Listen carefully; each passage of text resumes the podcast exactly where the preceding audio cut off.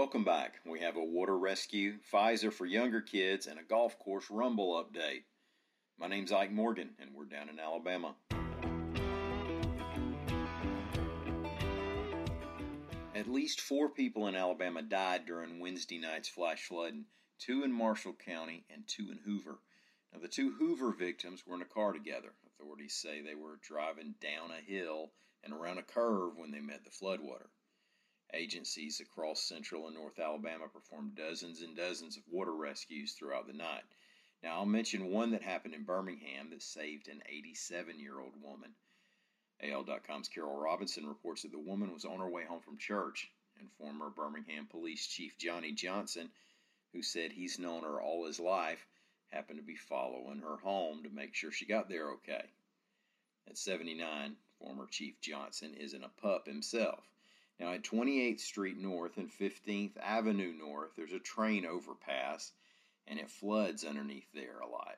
She got into the flooded area, didn't see the water, and became submerged. The former chief said he was preparing to go in after her, but Birmingham police officers Anthony Evans and Michael Burnett were on the scene, as they say. Now, just picture this two officers swimming toward a submerged car, feeling their way because it was too dark to see. Burnett swam to the driver's side and Evans to the passenger side. Officer Burnett said he was praying the whole time he was swimming, just praying and swimming. He pulled her out, swam her back as Officer Evans dove back in to check for any more passengers. The woman was unresponsive during the rescue. Fire and rescue workers administered CPR and said that before they got her to the hospital, the woman had been revived, was conscious, and was talking to the paramedics. Burnett has 26 years on the force. Evans has 11.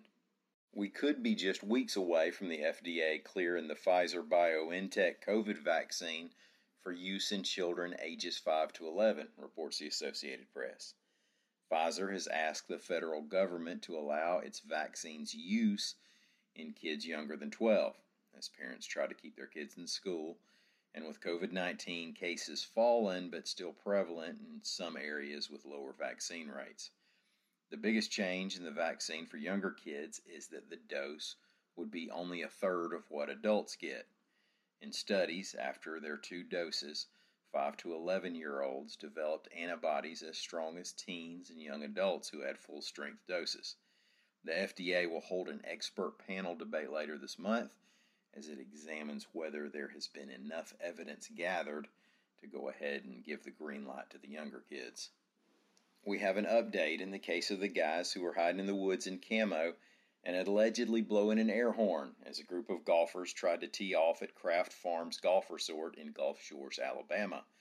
Now, we don't do editorializing here on Down in Alabama. We're pretty old school in our independence, but if they ever assigned me to the opinion side, my first column would inform people who constantly complain about Alabama heat and humidity that there are other places with other climates that they could live in. And my second column would be that anyone who makes noise during a golfer's backswing should face felony charges, and that punishment should be carried out swiftly.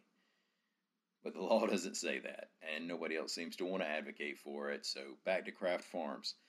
AL.com's Tandra Smith reports that assault charges have been dropped against the alleged air horn blowers in camo, even after they came out of the woods and were involved in a fight with the golfers, after which one golfer was taken to the hospital. One of the guys in camo was taken video. In that video, he's heard denying having an air horn, but in other parts you can hear an air horn, so someone's got one.